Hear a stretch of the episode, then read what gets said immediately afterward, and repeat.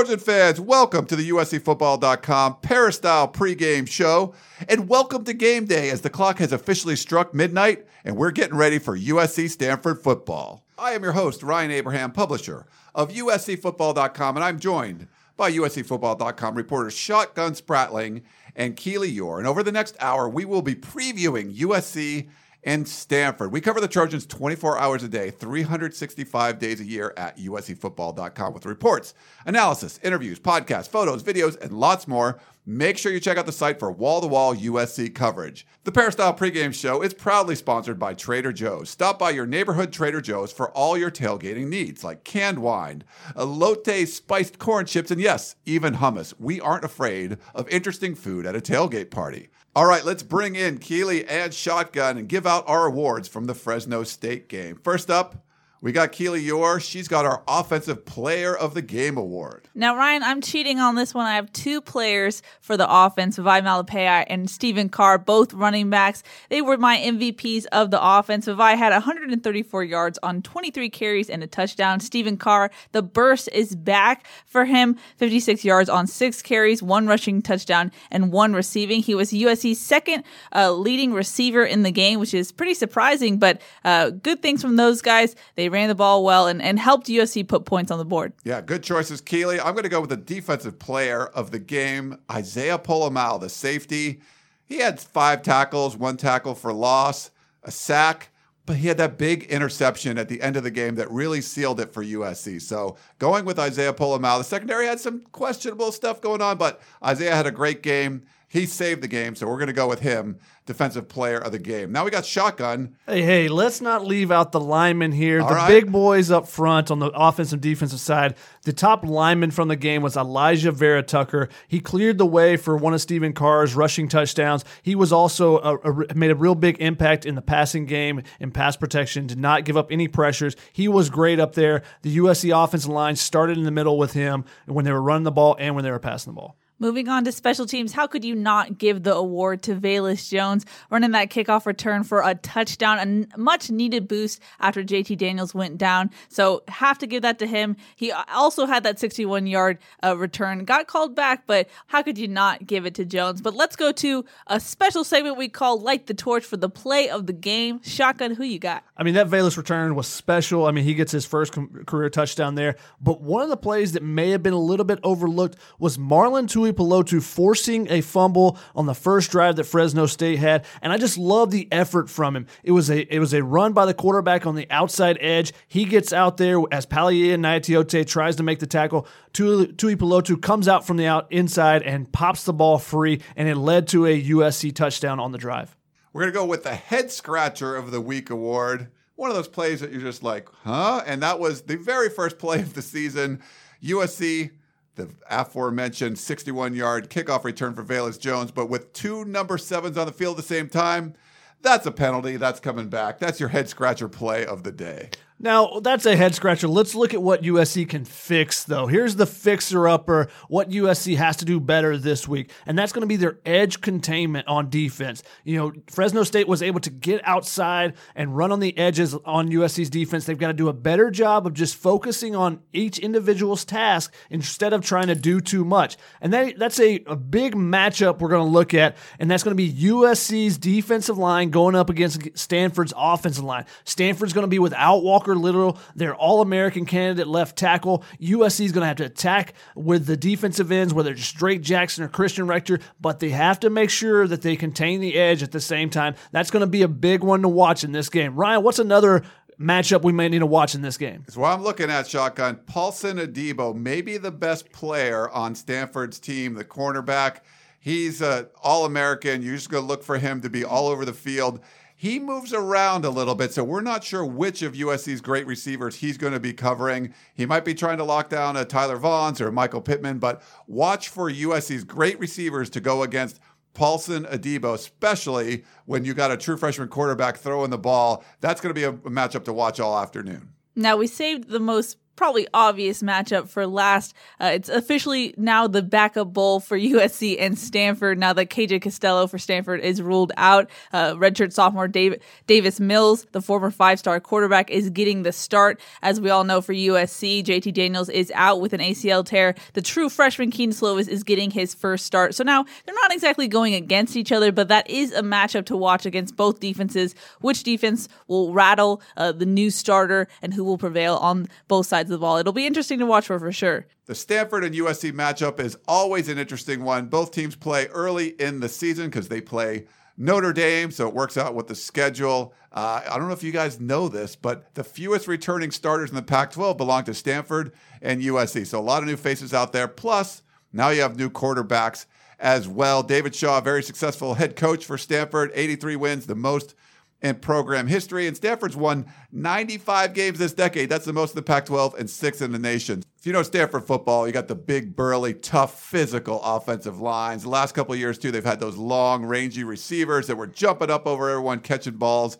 You got Bryce Love or Christian McCaffrey, but this is a much different looking Stanford team, Keely. Yeah, you're missing JJ Arcega Whiteside. Uh, the offensive line is one of the question marks for this Stanford team coming into this season. And then on the other side, USC, it's a completely different offense, the air raid system. I mean, you're kind of seeing two separate teams with a d- different identity coming into this game. Yeah, you look at what has been the classic matchups in this for the last 10 years or so. You know, the rivalry really took off about 10 years ago with the wait, What's your deal? What's your deal with Pete Carroll and Jim Harbaugh? You know, and since then it's been about you know the the game in the trenches. Who's going to be able to win that battle? Can USC step up their physicality in the games against Stanford? And now it's it's a big question mark. It's not just about physicality this year. It's going to be about matchups. I think more than it ever has been in the past. You know, it's not the the quick running back that you had in Bryce Love or Christian McCaffrey that could be such a matchup issue. It's going to be more of a running back by committee for Stanford. And on the offensive line line. You know what? How is that group going to to work together without Walker Little and with a true freshman now playing left tackle and protecting the backside of you know first time starter Davis Mills? Yeah, that's a big question mark for Stanford. If you watch that Northwestern game last week, three holding penalties on the Stanford offensive line in the first quarter alone. So it's a different look. And I know last year, David Shaw, he's a great coach, but he can be a little stubborn sometimes he had more of an air raid type of team where they could just throw the football around the field with KJ Costello and all those wide receivers. But he was pretty stubborn, wanting to run the football, even though Bryce Love uh, wasn't healthy. The offensive line wasn't up to the Stanford snuff that you would normally see. So now I'm curious to see what they look like this year. It wasn't much of an offensive game last week if you watch a little bit of a snoozer with uh, Northwestern and Stanford, but I was impressed with the way the Stanford defense played. That certainly there were some questions coming into the season, but they really shut things down with Northwestern, and I think it's going to give this USC offense with a backup quarterback a pretty good test. I think one of the biggest question marks on that defense for Stanford is there's not that true you know, bully in the middle of the defensive line that they've had for several years, you know, with the Solomon Thomas or Harrison Phillips, the guys in the middle that that force that double team. Can USC get away with one-on-one blocks up front? And how different is their the you know the wide splits they have in the air raid offense? What effect did that does that have on the Stanford defensive line play as well? Those things are going to be big question marks. You're going to see how this USC offense reacts now that Kedon Slovis is is basically given the ball and told to run the full offense, unlike last week in the second half. And I'm curious what Stanford's game plan is because if I'm them, I want to load the box and have Kedon beat me with his arm. You know, rattle the true freshman early on and see if he can pull out the stops because if not, USC's run game could take over. Yeah, and that we saw the USC run game kind of take over in the second half. Stanford's pretty stout against the run. They have just a, it's a tough front seven usually. There's a physical team. They love some of those physical matchups, and they're going to punch you in the mouth and see how you respond. And we weren't sure about this USC offensive line coming out of fall camp, but I thought they showed play, a lot of improved play in this, especially the second half against Fresno State. A much different test uh, against Stanford here. So I think this USC offensive line that looks like it's going to be healthy with six guys rotating up front should be in a good position, shotgun, to do something against Stanford. If they do, I think USC has a great shot to win this game you're going to have to run the ball. You're going to have to be able to do what they did in the second half at times, which is run the ball. When you get to those third and ones, is USC going to be able to pick those up? Can they push guys around enough up front to be able to take advantage to pick up those tough yardage situations, which they didn't do at the end of the game against Fresno? Stephen Carr and Vi Malepeai did great early in the game, you know, creating extra yards, breaking tackles and stuff. But at the end of the game, when everyone knows you're going to run the ball, can USC do that? And everyone knows USC needs to run the ball this week because of Slovis back there. And I think it's going to be an interesting matchup between the two defensive coordinators as to what you're going to try to do to rattle the other quarterback since both guys are pretty green back in the pocket. Now, the interesting thing you guys both mentioned it is the test that USC's offensive line will have in this game. But we kind of, with the Stanford matchup, USC fans always kind of take the wrong things away. It doesn't really match up. It's a false positive, it seems like, in the last 10 years of this matchup. So, what really comes out of this game? Is it a true uh, statement about this USC team?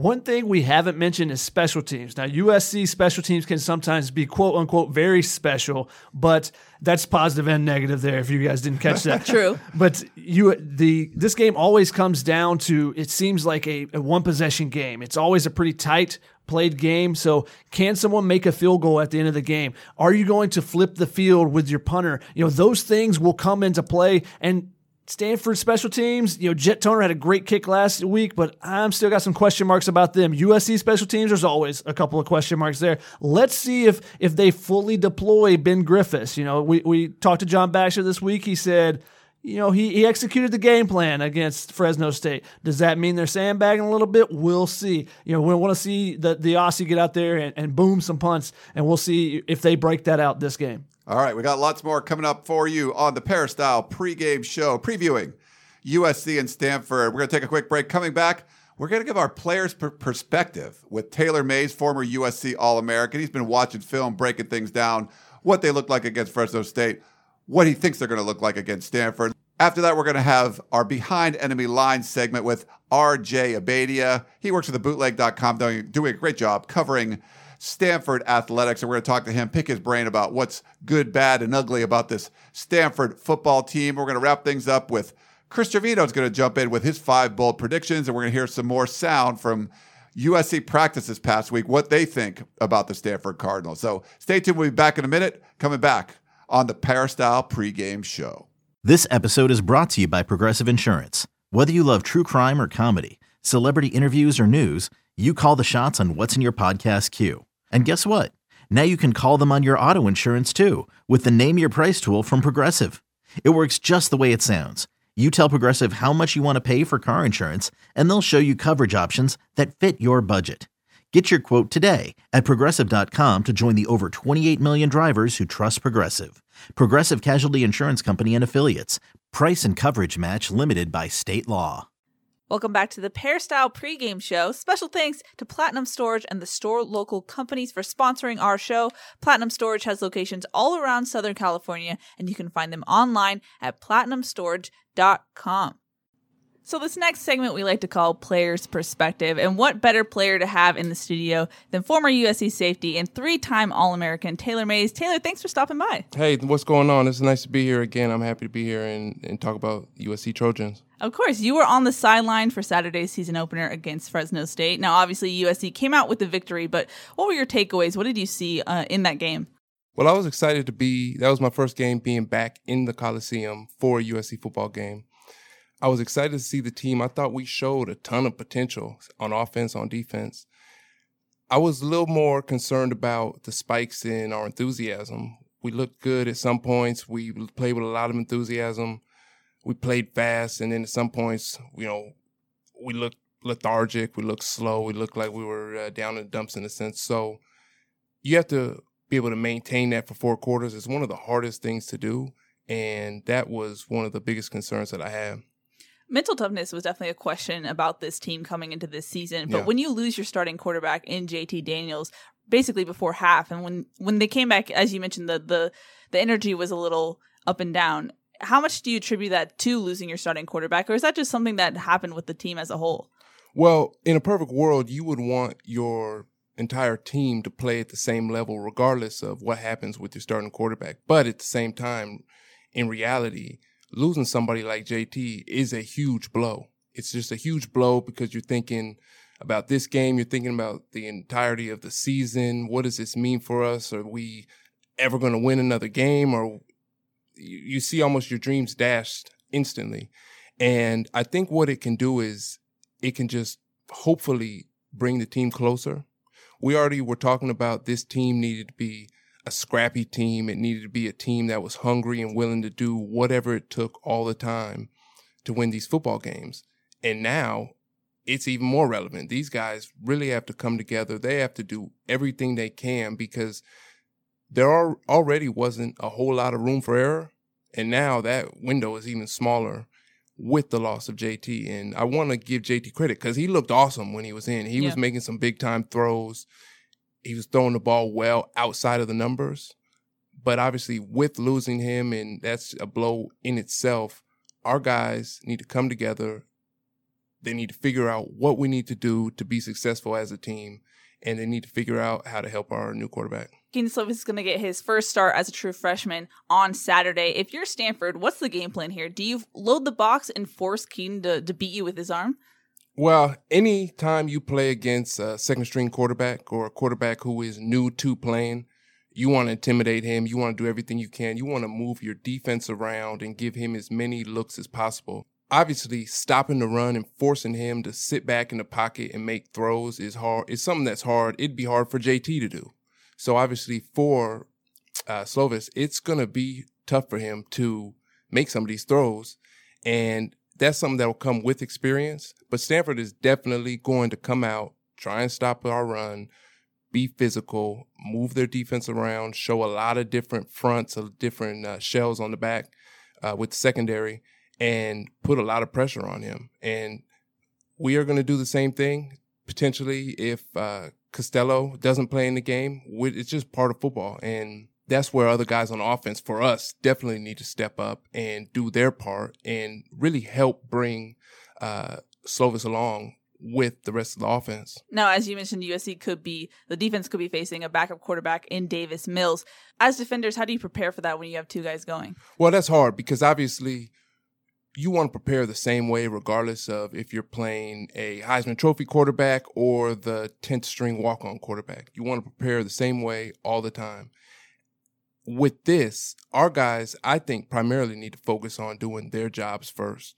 They need to focus on doing their jobs. They need to focus on playing together and uh, playing to their individual responsibility. Now, when it comes to USC's defensive performance on Saturday, USC's coaches weren't necessarily concerned about the yardage that uh, Fresno State's quarterback Jorge Reyna got uh, on those scramble yards, but they were pretty happy with what they did interiorly, shutting down the run uh, from Fresno State's running back. Where do you stand on that, containing the edge? I know that was a concern for USC fans. Is that a concern for you going forward? Yeah, that's definitely a concern. You don't look at some of the problems when you win a game. If we would have lost that game, obviously, then the concerns are amplified and they get looked at on a bigger scale. I think that overall, as a defense, we have we want to be a complete defense, and part of being a complete defense is the D line, whether it's the interior linemen or the defensive ends.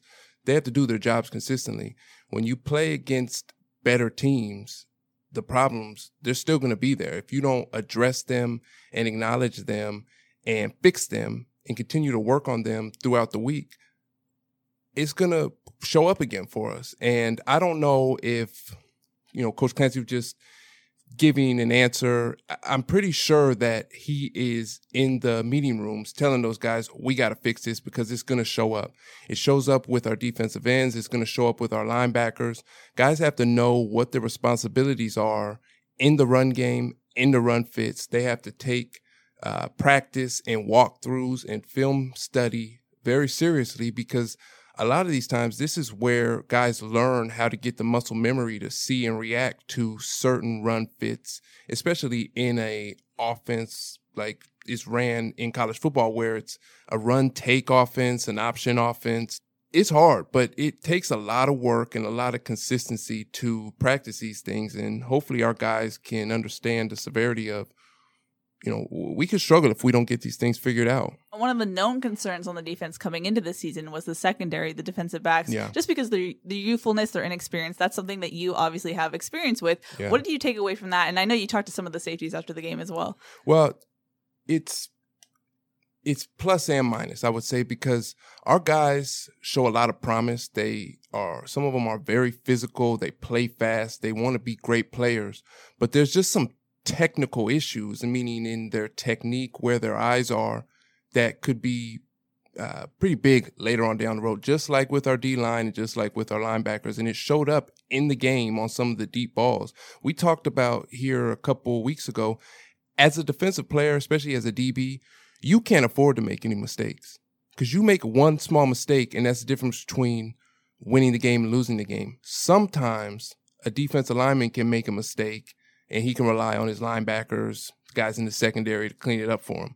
Our DBs can't do it. You saw it show up with the deep play uh, where the ball was caught over Chase Williams. I know Chase practices drills of turning and running to the ball. He wasn't in bad position. He just didn't finish the play. And our corner on the outside, Chris Steele, he needs to be on top of that receiver. He needs to be on top of the receiver. We had two guys matched up on one receiver and we couldn't knock the ball down. Those plays against better teams will lose you football games. And if we don't lose, we might get blown out by another team if we don't take care of small plays like that. So, in that sense, because they're young, how fast can they grow in this season to shore up those mistakes? Well, it's hard because obviously you would like to think that guys, and I'm sure guys have been working hard throughout the off season, throughout training camp, but in football, sometimes learning comes just from experience. Coaches can only coach so much. They can only show you so many routes. You can only do so many plays at practice. And one of the best things that guys can do, especially on defense and in the secondary, young guys, is learning from their mistakes. If our guys are making the same mistakes this week and then the next week, then we don't deserve the win. But if guys are learning from the mistakes that they make initially, fixing them, that's how you become a better football player. Everybody makes mistakes. I've made a ton of mistakes. The best players are players who make mistakes, they learn from their mistakes, and they become better football players after making those mistakes. So hopefully that's what our guys can do the Stanford USC game is always interesting. It's always an interesting matchup in the sense that Stanford's kind of a rival to USC, and it's kind of grown in yeah. your time at USC. Yeah. I know you don't have a lot of love for Stanford. what was that rival rivalry like for you? I know you were part of the 2009 What's Your Deal game. What what were your your feelings about Stanford? Well, so I never really liked Stanford. Um, obviously, Stanford is a wonderful school, a great school to go to, but I feel like my time at USC was right on the cusp of Stanford really stepping into becoming a serious football program and a respected football program. Uh, I love college football. I love the rivalries. I love, you know, the trash talking in a sense to each other. And I was right there at the beginning of the time where Stanford really just beat us pretty bad. And that was one of probably the toughest college loss that we ever had to take. It was at home. It was a very tough game. Uh, but they deserve to win. They ran the ball straight at us and they beat us. And that's football. Uh, but I'm excited for our guys moving forward that uh, they can continue on this uh, newly found rivalry. Now, I know you're not necessarily a score predictions guy, but what's your gut feel for what's going to happen on Saturday? Well, I'm not a score predictions guy, but I'm definitely a defense guy, and I hope that our defense plays well. It'll be very interesting to see what happens. I think that our guys got to step up and try to help our uh, freshman quarterback. It's going to take a team effort, and hopefully, our offense coordinator will call plays that will help our quarterback Slovis get into a groove, quick passes, uh, screen passes, uh, boots, just things that get him out of the pocket, rolling, throwing the ball. It's going to be hard for him if we can't run the football and we're getting second and long, third and long, because those those throws are throws that are hard for freshman quarterbacks to make. If we can get second and four, second and three, it's it really opens up the playbook and it can be open it up in a simple enough way where the defense will have to call more neutral plays. They can't blitz him as much. They can't load the box. It'll just be a, a easier uh, a game for a freshman quarterback. If our offensive line plays well and we can run the football, we'll still score. JT or no JT, we could still score. Not having penalties, no bonehead penalties on offense or defense are going to make the difference in this game. That and turnovers we cannot turn the ball over, and we got to force a couple turnovers uh, on defense against Stanford's offense. We do that, we can win this football game. I don't think it's going to be a high scoring game, but it's going to come down to the knit and grit in the fourth quarter and who makes more of the important plays and doesn't have the big mistakes. Yep, without a doubt. It'll be interesting to see who shows up on Saturday. But Taylor, thanks for stopping by. We always appreciate your perspective on the game. Of course. Thank you. Alrighty, we're going to take a quick break and come back and go behind the enemy lines to see what's really going on at Stanford. Introducing the two way V4, where groundbreaking fuel cell technology meets fresh foam cushioning for the ultimate performance. With Fuel Cell, each step feels explosive, delivering unparalleled energy return. Paired with fresh foam, experience maximum comfort throughout the game. Its lightweight textile upper offers support and breathability without sacrificing agility. Whether you're hitting the clutch shot or locking down the opposition, the two way V4 gives you the tools to play at a high level. Learn more and purchase the two way for yourself at newbalance.com. Welcome back to the USCFootball.com Peristyle pregame show. We'd like to thank Trader Joe's for sponsoring the pregame show. The next time you visit the USC campus, check out the Trader Joe's at USC Village, where you'll find food and drink from the everyday to the oddly interesting, all at amazing prices. You can't miss the store. It's in the red brick building. All right, this is our segment we call Behind Enemy Lines, where we talk to reporters covering the team that the Trojans are playing. Today, we're going to talk with RJ Abadia. He does a great job covering all things Stanford athletics. For the bootleg.com, it's the Stanford site on the 24 7 Sports Network. Okay, Stanford Cardinal yeah. come in 1 0. Trojans are 1 0. Uh, Stanford's ranked number 23 in both the AP and coaches poll. Uh, RJ, uh, these two teams meet the second week of the season, uh, conference opener because they both played Notre Dame. They always play each other early. And now they're going to both play each other with their backup quarterbacks in there. What if you don't know much about Davis Mills? Tell us a little about him. I know he was a highly rated prospect coming out of high school. He was. He was the top rated recruit in the class of 17. And I think the reason you haven't heard about him as much until now is he's just had awful injury luck. He literally got hurt playing in his final high school game. It was a Georgia State championship game, and actually David Shaw was there. Um, and he got hurt in that game, and it cost him his freshman year, um, most of his freshman year. And then at the last game week of the year that season, he got hurt again, which kind of torpedoed his off season. And then he finally got to play in a game for Stanford in the UC Davis game last year, which I believe was game two, if I'm not mistaken, game two or three.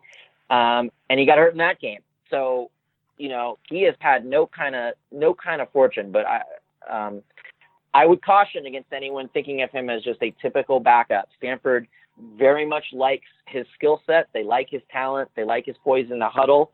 Um, he is almost certainly Stanford's starting quarterback next year. Um, and and they feel good. They feel as good as you can feel throwing a backup quarterback out there. David Shaw has said on the record this week that there will be no aspect of the playbook that is held back or curtailed because Davis Mills is out on the field it's not the worst scenario. I'll just I'll just say that. I would argue that the absence of Walker Little at left tackle is a much bigger concern. Um, so yeah, I think Stanford. Obviously, you want to go into every game with your QB one, but if you have to go with a QB two, I think Stanford feels as good as they can possibly feel uh, throwing Davis Mills out there. You mentioned Walker Little, uh, Stanford's left tackle, who's pretty much started since he arrived on campus, I believe. Um, I was curious to see how this offensive line was going to hold out after maybe not the best uh, performance last year. I think three holding calls against the offensive line in the first quarter against Northwestern. Um, what's this offensive line looking like, and how, how do you f- project them to, to go for the rest of the season, and, and, of course the USC game? Well, I would say it's definitely improved. Um, I think your analysis about last year was right. I mean, just to put it bluntly, they were not good, and they were not what you kind of expected in terms of the calling card of a Stanford offensive line. They lost you know, way more of those third and one, fourth and one goal line battles than they're used to, quite frankly. And a lot of it um, was just kind of their inability. Well, there are two things. Number number one was they couldn't keep anyone healthy. They had eight different offensive line combinations in the 13 games that they played last year. And number two is they really could not identify kind of an anchor scheme in terms of a signature play, a signature run scheme that they could kind of hang their hats on. And I think this year they've taken steps um, towards that. It's not what you've seen in the past with kind of that power play and the pulling guard. I mean, that's still in the playbook, but we saw a lot of inside zone from the Cardinal, and I think that's probably more where this line's comfort level is. Um, the the one other issue, though, I would say is that um, Walker Little is out, but there's also some depth issues as well because had they had their full complement of backups, which they don't, um, Dylan Powell is a backup interior lineman who Coach Shaw listed as doubtful um, on Tuesday. And that has a big impact because it basically means that Devery Hamilton, who started a good number of games last year for Walker Little when he got hurt, can't slide out from guard to left tackle. He has to stay inside and play guard, which is forcing Stanford to put a true freshman in Walter Rouse out there at left tackle. So um, I think based on the early returns, I think the offensive line is better. It's far from the dominant groups we've seen in Stanford's vintage years. And I think depth is without question a major concern coming into this game on Saturday. What about some of the skill guys? Uh, you know, Colby Parkinson is a stud, uh, all six foot eight of them, or however tall he is. Um, coming back, but he's pretty much the main guy that's come back for this unit. Uh, so much production was lost from last year. Anyone stand out from you on the skill position side, wide receiver, tight end, running back, anything like that? Yeah, I think if there was going to be a year where Stanford lost its top its top two wide receivers, um, I think this would probably be the year to do it because that position group is arguably the deepest and most talented that it's ever been. Um, certainly in the David Shaw era, but I think you could argue that there's more talent in that room now than there's ever been. Um, so there are a number of guys that Stanford feels really good about, um, including some some Southern California guys. Uh, Michael Wilson's a sophomore out of uh, West Hills Chaminade, which is the greatest high school ever, also mine. Um, and you've got have, have had to do it. Sorry. And uh, you got Osiris St. Brown out of Santa Ana Mater Dei. Also, Connor Wedington um, is back playing. And so you've got a pretty good group. And then there's another player, uh, Simi Fehoko, who took two years for a Mormon mission. Um, he's out of Utah and he's back. And the Stanford coaches feel really, really good about him. He's very much in the JJ Arcega Whiteside mold. Um, big guy, tall guy, actually the fastest wide receiver on the team um, from all reports that we've heard. And he is that kind of guy. He's a basketball standout, just like JJ Arcega Whiteside. So he kind of does give them that that air bully jump ball play if they choose to go for it. So I think for the first time in a while, I think Stanford's marquee talent is first of all, you do start with Colby Parkinson, but he's as much a wide receiver as anyone else. If you look at the way he's deployed and used on the field, I mean, he'll be flexed out at least as often as he's playing with his hand in the ground. And then at running back, you know, they've made no secret that there's not a Bryce Love and there's not a Christian McCaffrey, but the the committee, as they've called it, um, looks okay so far. They look functional. You know, Cameron Scarlett's a fifth year senior. He knows what he's doing out there. Um, Dorian Maddox got some run on Saturday and he looked pretty good. I think one of the interesting evolutions of this Stanford offense has been there was a lot of talk about using the backs in the passing game and doing more of that this year. And we saw that last Saturday against Northwestern. So I think it's an unusual situation. I think Stanford's talent for the first time in a long time is really more heavily concentrated on the perimeter on the offensive side of the ball. And um, and yeah, so it's it's a little bit different look coming into the Coliseum on Saturday night. Defensively for the Cardinal, I thought they did a really good job against Northwestern, uh, really shutting them down for most of the game. I know a little bit of concern, I guess you could say, with the linebacker core coming into the season, but I, it seemed like the defense is playing at a high level. What did you see from the Stanford defense? Yeah, I think that's right in both cases. I think inside linebacker, you know, with the loss of Sean Barton and Bobby Okereke, who were two guys who got, you know, the huge, the huge bulk of the snaps last year um, there were a lot of questions about that group, especially when you consider, you know, Stanford's a base 3-4 team, and you really kind of need your inside linebackers to be cleaning things up. That's kind of the design of the defense. But they've uh, they've looked good. They moved Curtis Robinson, another Mater Dei guy from the days of yore, um, to inside linebacker. They've got Andrew Pryts, who's another senior who had an interception on Saturday and played a pretty good game. And then they've got two young guys that they're really excited about in Ricky Miezan and Jacob Mangum Farrar. So again, like I was saying earlier, an area of concern, at least at the start, has started to look like something um, something that they feel pretty good about as far as the inside linebackers. And then the defense overall, yeah, I mean, I think they played about as well as they could play. I mean, like I said, Northwestern's not a great offense, but um, they looked good. They looked better on the defensive line. They looked better up front. And so um, I'm actually really curious to see how they hold up against USC because, you know, I think in years past, there's been a lot of USC Stanford games where it seemed like, at least for long stretches, USC was having its way running the ball and then kind of by their own choice kind of went away with it. And I think this year, I think Stanford's a little better equipped to be tougher against the run, but I think, you know, certainly USC is going to test them in that regard. Saw one of your tweets about this uh, being a rivalry game, and if you questioned how much Stanford views USC as a rival, they do play the USC fight song throughout practice. I think it has, and I think you know David Shaw touched on this um, in his press conference this week, but I think um, just a lot of it is that finally Stanford has been able to sustain a level of play to where it really is a rivalry. I actually, you know, I think there's a lot of Stanford fans and a lot of USC fans, um, you know, who in their in their most truthful moments would concede that this is a very very intense rivalry and it's it's up there with anyone else that that Stanford plays on its schedule. And I think the only thing that's held it back is you know USC just being so dominant. I mean, they're I think they're 30 games above 500 all time or pretty close to that. But like you said, it's been really competitive over this last decade. And certainly from the Stanford point of view, I feel very confident saying that there's not a victory on the schedule that eclipses a victory over USC. This is the rivalry. This is this is the team on Stanford's schedule that is has no chance of ever being overlooked.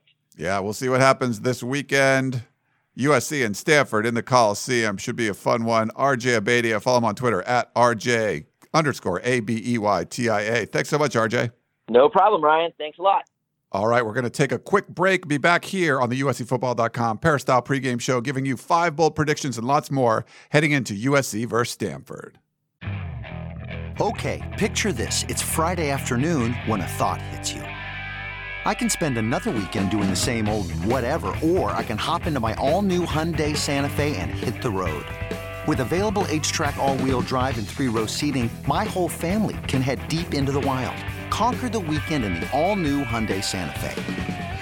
Visit HyundaiUSA.com or call 562 for more details. Hyundai, there's joy in every journey. Welcome back to the USCFootball.com Peristyle pregame show. Thanks to Platinum Storage and the store local companies for sponsoring the Peristyle pregame show. Platinum Storage has locations all around Southern California, and you can find them online at platinumstorage.com. All right, let's toss it over to Chris Trevino for his hot takes on what's going to go down in the Coliseum on Saturday night. This is Chris Trevino with USCFootball.com, and these are my five predictions for USC's Week 2 matchup with Stanford. Prediction number one Kedon Slovis completes two passes of at least 30 yards. Now, I know that's a big prediction to drop on a true freshman making his first career start, especially against this Stanford team that has a lot of talent, like All American candidate Paulson Adebo out there at cornerback. But Slovis also gave us a glimpse of what he can do when he's attacking downfield with that 41 yard completion to Tyler Vaughns in the second half of the Fresno State win. Now, the overlying numbers weren't great. He was 6 of 8 for 57 yards and that interception, but that interception was him going deep down the field, and there was a little bit of a mis- miscommunication. But there's a big difference from coming in as a true freshman in your first game in the second half suddenly to having an entire week to work with the first team offense. I think having that entire week of preparation and film study and confidence, I think he's going to be a lot more comfortable out there on Saturday. Helton also said that the playbook would be wide open for him this Saturday and he won't be held back and that he can't wait to see it. So, with all that being said, I like to think that number nine is going to let it fly a couple times this weekend. Moving on to prediction number two Talanoa Hufanga nabs his first turnover of the year. Now, last week it was Isaiah Pola-Mao who was the star of the secondary, coming up with that game sealing interception in his first career sack. But this week I like Talanoa to get in on the turnovers. Now, number 15 was all over the field in the Fresno State win, recording eight total tackles, second on the team, and six of them solo. That was just one off John Houston's team leading seven solo tackles. Now, it's hard to see him coming up with interception this Saturday because Stanford obviously likes to keep it on the ground. But the good news there is that Talanoa is really good when he's playing near the box and near the line of scrimmage. All I'm saying is don't be surprised if he comes up with a critical rip of a ball or a big stick to knock the ball loose, or maybe even comes down with a tip drill. Prediction number three USC's defense tallies at least five tackles for a loss. Now we know Stanford's offensive line could be nasty up front, but they're going to be really, really young this season. Walker Little, their All American left tackle and potential first round draft pick, is out until midseason with a lower leg injury. That means Stanford is going to turn to true freshman Walter Rouse, a former three star prospect, to start in his place this weekend. That's got to be music to your ears if you're the vet Christian Rector or even the talented freshman Drake Jackson. Now, the defensive front wasn't perfect last week as they failed to finish off several plays, but they were still getting in the backfield. And even if you look to the right side, Foster Sarell, a former five star prospect, will be starting there, but he only has one career start under his belt. Now, considering how much Stanford will run the ball, there will be plenty of chances for USC's defense to hit on this prediction. On to prediction number four. Stephen Carr records a 40 yard play from scrimmage. Now, if you take a step back with me in the time machine back to 2017, you'll remember then Carr was a freshman and he had a dazzling debut in the Pac 12 with 119 yards, including a 52 yard run against Stanford in that home win. But he hasn't looked like that in a while, considering the back surgery and the nagging ankle injury. But last Saturday made you think, is the mojo back? Well, Carr forced more missed tackles per carry than any other running back in the nation in week one, according to Pro Football Focus, on top of 99 total yards and two touchdowns. So it certainly seems like the mojo's coming back. So I'm considering this a full circle kind of prediction, and he gets another big play against the Cardinal at home. And finally, prediction number five. Velus Jones records a kickoff return of at least 50 yards. Basically, I really like Jones's confidence right now in the return game after snapping a two-year drought without a kickoff return for a touchdown for USC. I know he's come very, very close the last two seasons to breaking one, and to finally get it in a big way on Saturday must be a huge boost. He actually had two really huge kickoff returns, if you remember. That 61 yarder was wiped off off a coaching mistake. But I just got a gut feeling about this one, and I think he's rolling hot, and I think he comes up big again in the return game in a big Pac 12 matchup. Great stuff from Chris there. I'm going to agree. Number four, Stephen Carr. I think he's going to get a 40 yard play from scrimmage. If you watched him in that Fresno State game, he was averaging like two guys missing tackles against him every time he touched the ball. I think he's going to break a big one in this Stanford game. Now that's the one that I was going to argue might not happen. I just I'm not sure. I haven't seen enough from USC's offensive line yet. Can they make a hole to get a card that yardage? I'm not sure yet. I'm not going to be the deciding vote here. I'm going to look at the other side of the ball, the defensive line, the, the five tackles for loss. USC had four last week. I think they're going to get in the backfield. Young quarterback, you're going to get some pressure on him. I think USC gets that one pretty easily. There were some missed tackles, Shotgun. So I think they left a little bit on the table. If they clean up all those times they get to the ball carrier in the backfield, they certainly could get more than five tackles for loss. I mean, Clay Helton said that they should have had four or five, six more sacks out there. So if that's the case, you're getting way over that number there. I, I think the pass rush is going to have to get back there and make some plays, but tackling is going to be an issue. It was a little bit of an issue last week. His first game jitters. I mean, Graham Harrell gave that excuse for the offense. Was that the case for the defense too? I don't know. And Kedon Slovis, what do you think? Can he get two passes over 30 yards? Are they going to just have him dunking and dinking and the whole time? Or is he really going to air it out and throw it down the field? I mean, if the pass to Tyler Vaughns is any indication, Kedon Slovis can air it out. I think they should let the kid go, open to the playbook. I think number one is attainable. I think it depends on how Stanford plays defense. You know, if they try to play a couple too high, uh, too high and you know keep their safeties back, keep their linebackers back, then it's gonna, going to take that short throw. In the first half, JT Daniels never had a 30 yard pass, so I, I think it just depends on the way they're played. If they try to bring their their linebackers up, and bring some safeties in, and give him that opportunity, those one on one matchups you got Michael Pittman, you got Tyler Vaughns, you got Amon-Ra St. Brown. That, those guys can go up and make a play. And hey, if he does a check down to Stephen Carr or Vi, they could break a tackle and take it 30 yards. I don't think it's too too unattainable for him to get out there and get a couple of 30 yard passes. All right, let's shift gears. We're to get some sound from practice. We talked to players and coaches this week as the Trojans were getting ready for Stanford. First up, it's to be a tough test for this, the USC offensive line. We talked to USC offensive line coach Tim Drevno about playing Stanford. I mean, one is they're very well coached. I mean, Lance Anderson does a great job with that defense, and you know, it's a it's a lot of you know, it's odd front, it's even front. Um, you know, they're athletic on the edges. They're very disciplined. They play extremely hard. Um, you know, they're very detailed in what they do. So I mean, uh, and I mean, they're a good defense. They're a good good team. As we talked about in the first segment, Stanford has several new players in that defense, so we'll see how they react to the USC offense and that air raid system. But Tim Drevno knows Stanford pretty well. Remember, he spent four years there under uh, Jim Harbaugh earlier in his career. Moving on to the other side of the ball, we talked with Coach Chad K. When you talk to a defensive line coach, you think they're going to want to rush the passer or stop the run? Chad K had a very definitive answer. Always stopping the run. I'm the D line coach, so always stopping the run is the number one goal. Uh, and, and that's what we all know. Uh, Stanford prides himself on in the run game, and people can say what they want about Stanford's offensive line being fresh, new. That's David Shaw. Coach Shaw is a master offensive mind. So, whatever situation they're in, they'll have them ready. And so we got to take that approach. There's whether it's the starter, an All-American that's in there, or the number two or number three offensive lineman in, in there, we take the same approach. I mean, there's no, hey, we got it made because they got backup. There's no way. We're playing Stanford. So it sounds like the game plan isn't necessarily changing just because Walker Little is out. Like Chad K said, you respect a David Shaw coach team. You kind of know what you're getting with Stanford, even though they're missing one of their best pieces on the offensive line. So USC really has to go out there and give their best performance. A little bit later on the conversation, we talked to Chad K about the importance of rushing the passer some of his guys got there but didn't quite wrap up, so he needs guys like Brandon Pili to really make some plays in the backfield. We talked to him about this really important matchup on Saturday. Uh, you know, we're expecting a physical game. You know, we're expecting a lot of run. You know, we're not expecting to change who they are, and we know what kind of uh, team we, uh, they are. And we we played them over the years, so yeah, yeah, we just expect a physical game.